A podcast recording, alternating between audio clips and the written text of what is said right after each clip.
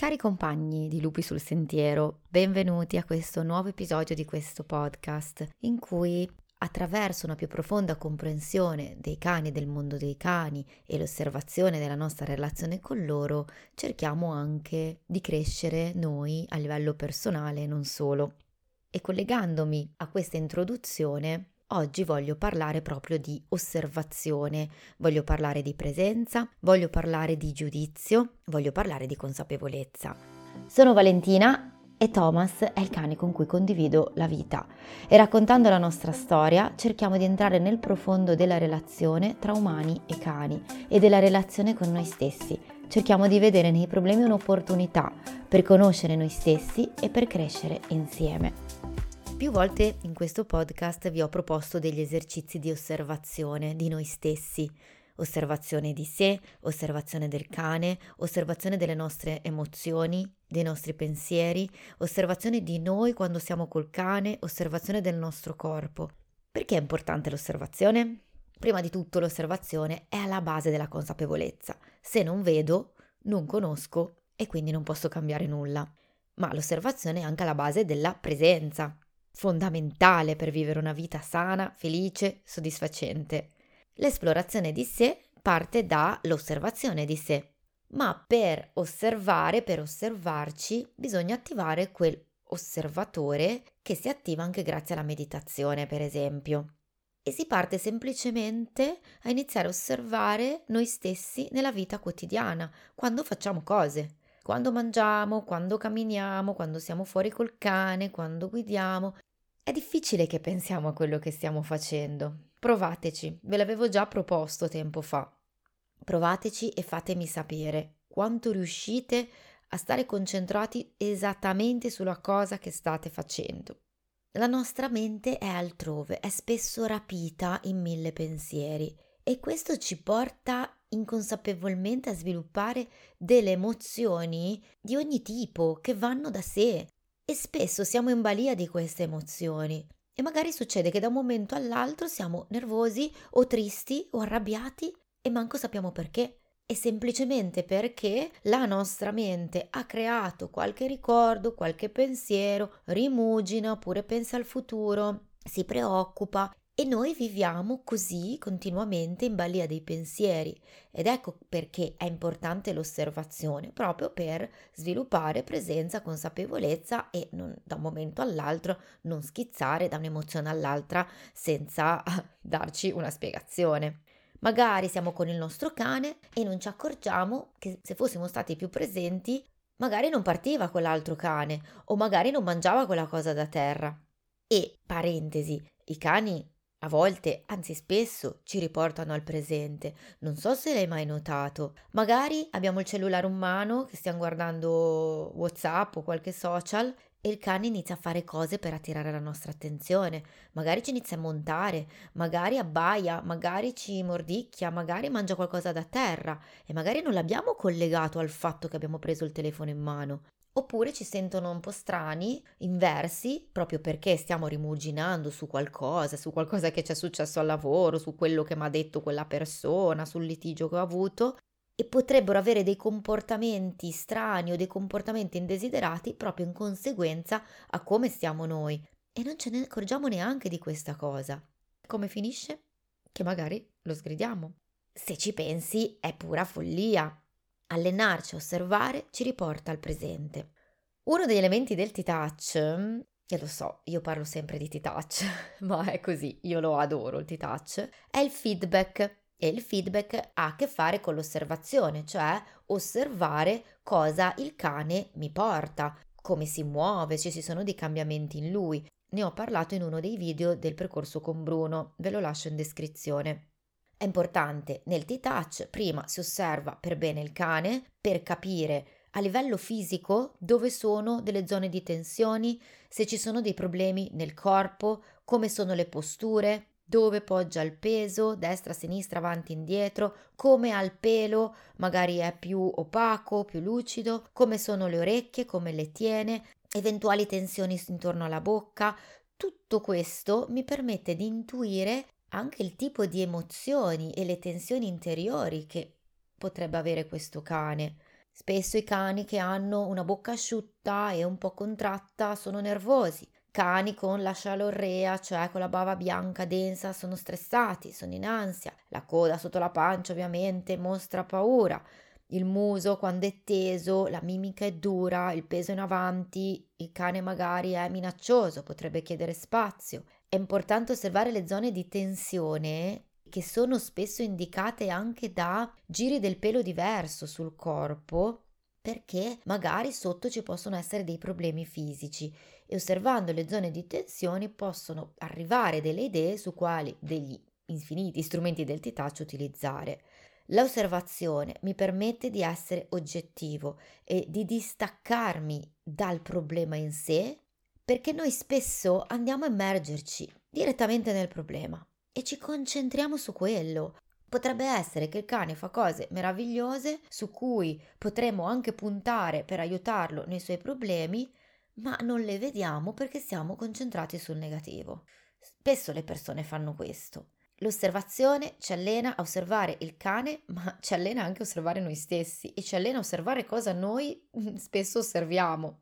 Quando osserviamo il nostro cane in un certo modo, cioè senza giudizio, ci distacchiamo e nel momento in cui posso usare il T-Touch vado a sciogliere tensioni, cambiare situazioni all'interno del corpo del cane e quindi vado a cambiare anche le sue emozioni e il suo comportamento. Come vi dicevo prima, importante guardare il feedback, cosa succede al cane, visto che non ci può parlare, non ci può dire come ci sente, dobbiamo osservare nei minimi particolari il cambio di mimica, la respirazione se cambia, come le orecchie si muovono, la coda come la tiene, l'assetto del corpo, la postura, magari prima era avanti, ora indietro e adesso è centrata, si sciolgono delle tensioni. Sono tutte indicazioni fondamentali che ci aiutano a conoscere meglio il cane, ma anche noi stessi, perché allenandoci a guardare lui, ci alleneremo anche a guardare noi stessi. Quando sappiamo che è importante respirare quando facciamo T-touch, iniziamo inevitabilmente a far caso al nostro respiro. Quante persone trattengono il respiro durante la loro vita e magari poi sviluppano l'ernia iattale perché non riescono a respirare bene? Quanto è importante la respirazione nelle filosofie orientali, nella meditazione e nello yoga? La respirazione è curativa, se non respiriamo moriamo ma quando hai dolore da qualche parte, se ti metti in meditazione e mandi un profondo respiro proprio in quel punto, ti aiuta a stare meglio. E noi invece istintivamente cosa facciamo? Tratteniamo il respiro quando abbiamo male, che peggiora le cose. Un altro motivo per cui parliamo di osservazione è perché è connessa al rispecchiamento, ne abbiamo parlato. Per poter individuare un rispecchiamento del nostro animale, dobbiamo essere dei bravi osservatori del cane e di noi stessi. È importante allenarci a vedere le cose in modo distaccato e non giudicarle.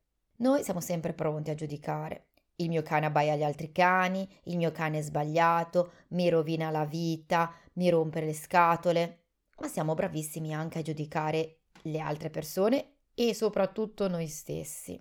Comunque, ok, nell'emozione bisogna entrarci dentro, Bisogna viversela per poterla vedere e distaccarci.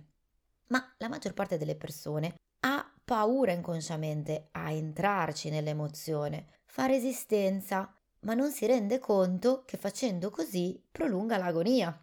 Perché non entrando mai dentro un'emozione, la rifiuto, la giudico, ma continuo a rimanere nel sottofondo costante finché non si impregna dentro di noi completamente in tutte le mie cellule. Quindi è molto meglio avere il coraggio di entrarci e viverla fino in fondo.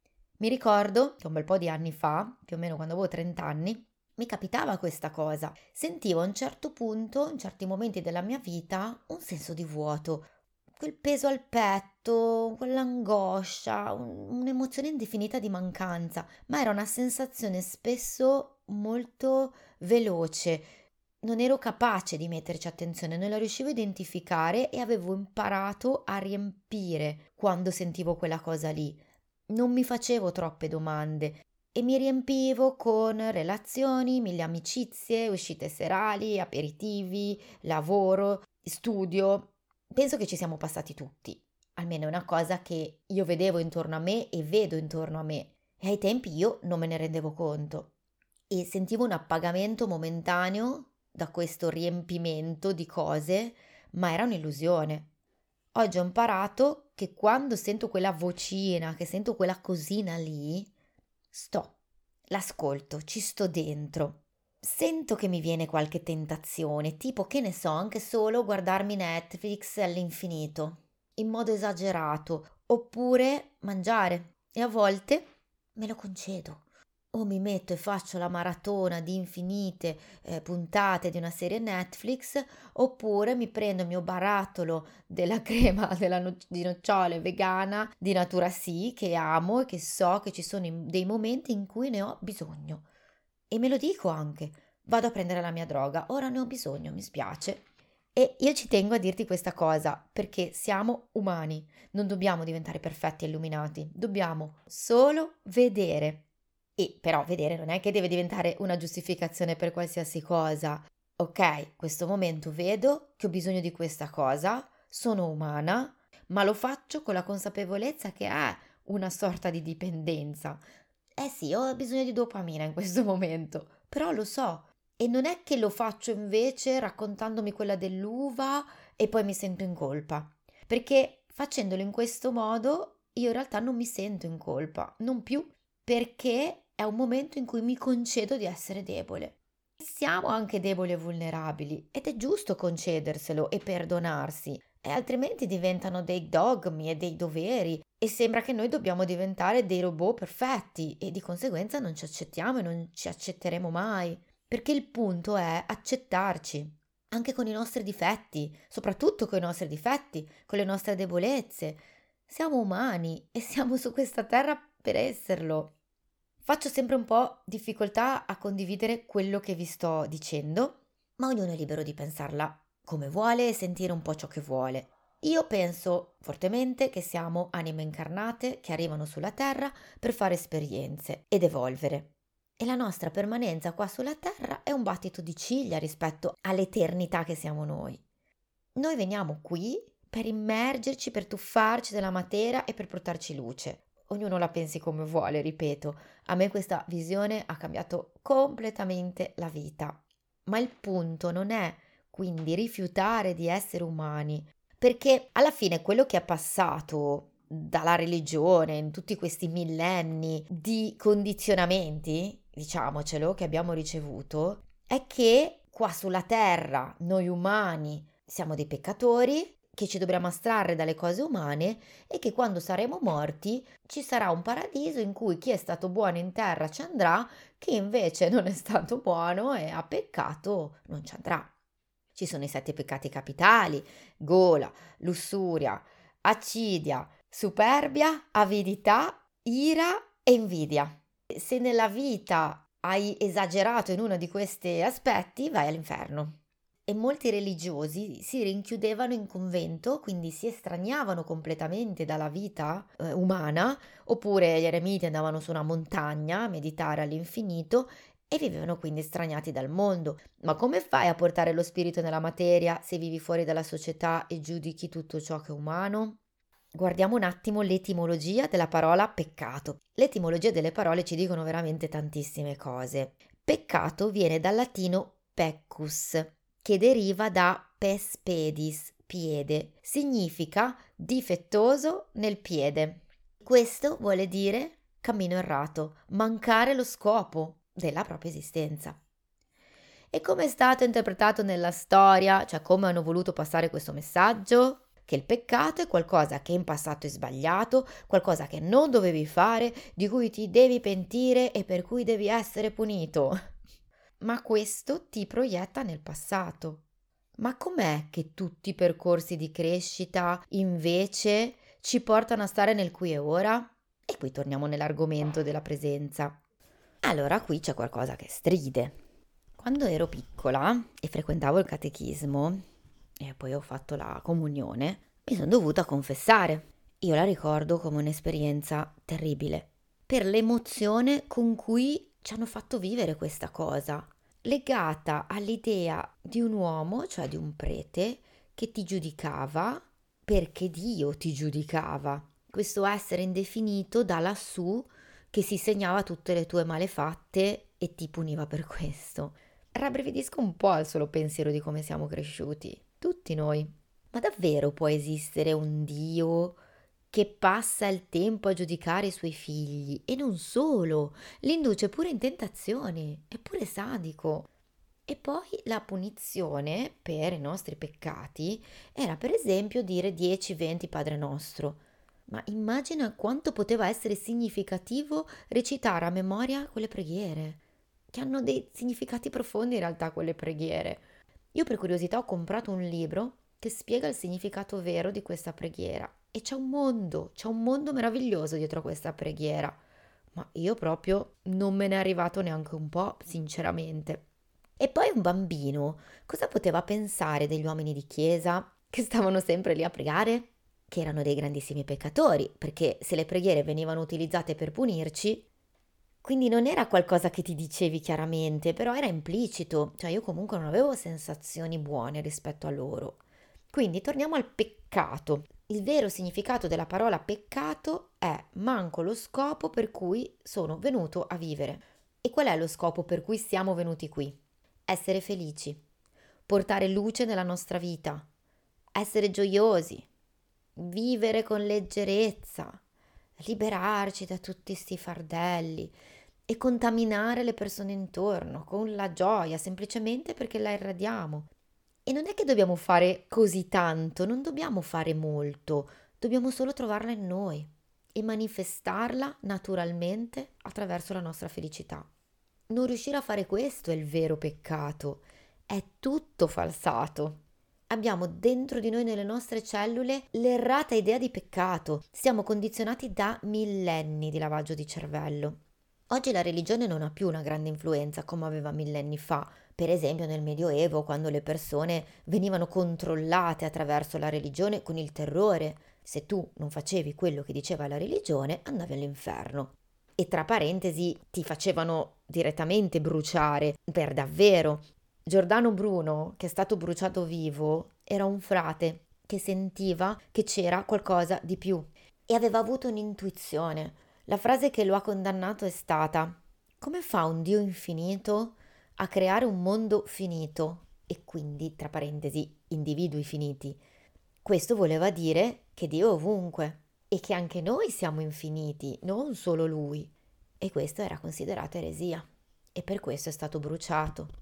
Ma come diceva Dante, e la Divina Commedia è un'opera iniziatica, Dante era un maestro, non era semplicemente un poeta ma ha avuto questa astuzia di nascondere le sue verità dietro all'idea di chiamare la sua opera commedia. Solo in seguito è stata chiamata Divina Commedia.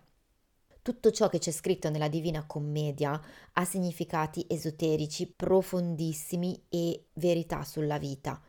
Lui probabilmente ha avuto delle visioni, probabilmente è entrato in contatto con i mondi sottili e semplicemente li ha raccontati non è che se noi siamo stati cattivi in vita andiamo all'inferno, se siamo stati così così andiamo al purgatorio e se siamo stati buoni andiamo in paradiso. Inferno, purgatorio e paradiso sono qua sulla terra, già dentro di noi. Come si conclude l'inferno? Che la porta è aperta. I dannati sono là dentro ma in realtà possono uscire quando vogliono, si condannano da soli alla dannazione. E a noi che cosa succede? Quanto ci portiamo all'inferno? Quante volte nella vita? Ma noi possiamo uscire quando vogliamo. Siamo noi che ci creiamo la nostra disperazione, la nostra rabbia, la nostra tristezza, l'angoscia, i nostri limiti. Siamo noi con i nostri pensieri, con le nostre scelte, con le nostre azioni, identificazioni e le nostre emozioni che pensiamo di essere quello.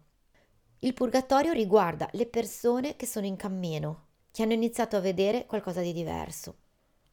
Parentesi, tutte queste cose le ho imparato principalmente da Pier Giorgio Caselli. Se vi capita, ci sono dei bellissimi video sulla Divina Commedia in cui spiega la visione esoterica di alcuni canti della Divina Commedia. Vi lascio qualcosa in descrizione. Il paradiso lo possiamo portare qui sulla terra, anzi è il nostro scopo quello di portarlo sulla terra. Ok, Come sono arrivata qui? Vi chiederete come sei arrivata a parlare di queste cose parlando dall'osservazione? Come sempre, in realtà è proprio dall'osservazione di noi che possiamo iniziare a creare il nostro paradiso in terra. È molto semplice in realtà. Imparando a osservare in modo oggettivo, impariamo a non giudicare. Ve l'avevo già detto tempo fa che con i miei studenti del corso educatori punto tantissimo a imparare a osservare senza giudizio. Per esempio, uno potrebbe descrivere il comportamento del proprio cane così. Il mio cane è reattivo perché non gli piacciono gli altri cani, si arrabbia quando gli vengono contro. Ok, tutte queste sono interpretazioni. Io dico ai miei studenti, dimmi che cosa vedi in maniera oggettiva, non usare la parola reattivo. Dirai, il mio cane tira il guinzaglio quando incontra un altro cane, si scaglia contro, ha il corpo teso, la coda alta, ringhia, salta e abbaia come un matto, per esempio. Dati oggettivi. È difficile essere oggettivi, ma se ti abitui a farlo inizi a farci caso, ti renderai che appunto non è facile, però imparerai piano piano a farlo anche con te stesso. Noi ci giudichiamo continuamente, giudichiamo gli altri continuamente, dicendo quello ha fatto questo, ha fatto quell'altro, una persona orribile, maleducato, bla bla bla. Ma poi in realtà questo lo facciamo prima di tutto con noi stessi. E questa è proprio una modalità di rispecchiamento. Quando giudichiamo qualcuno è molto facile che quel giudizio riguardi noi stessi. Quando giudichiamo qualcosa che non ci piace in una persona o nel nostro cane, dobbiamo chiederci se quella cosa riguarda noi da qualche parte. È importante imparare a osservare in maniera oggettiva il nostro cane, ma anche noi stessi. È talmente naturale giudicarci che manco ce ne rendiamo conto. E così ci riempiamo di emozioni negative, ci buttiamo giù e ci autosabotiamo e tutto arriva a livello inconscio. Ricorda, la consapevolezza parte dall'osservazione. Ecco perché penso che il T-Touch ci aiuti tantissimo in questo, perché guarda ogni minimo pelo che si muove imparando dai cani impariamo per noi stessi. È magia. E quando iniziamo a essere oggettivi e osservare con distacco, ci stacchiamo dal giudizio, che è uno dei più grandi inferni che ci creiamo sulla terra con le nostre stesse mani. Allenati nell'osservazione, inizia dalle piccole cose. Iniziamo da qua, riprendiamo gli esercizi di osservazione di noi stessi. Facciamo una cosa molto semplice. Una, la mattina quando ti vesti, metti attenzione a quale gamba inserisci per prima nei pantaloni e fermati. Non lo fare. Cambia gamba, inserisci prima l'altra gamba se non te lo ricordi perché ti assicuro che poi la mattina che ci stiamo preparando, cioè è, è, difficile ricordarselo, mettiti una sveglia all'orario che più o meno sai che ti vestirai e farlo per tre settimane. Ci vogliono 21 giorni affinché un'abitudine si consolidi, una nuova abitudine. Vi ricordate il discorso dei percorsi neurali? Quando noi inseriamo una nuova abitudine nella nostra vita, creiamo un nuovo percorso neurale se vogliamo imparare qualcosa per ripetizione, ci vogliono minimo 21 giorni.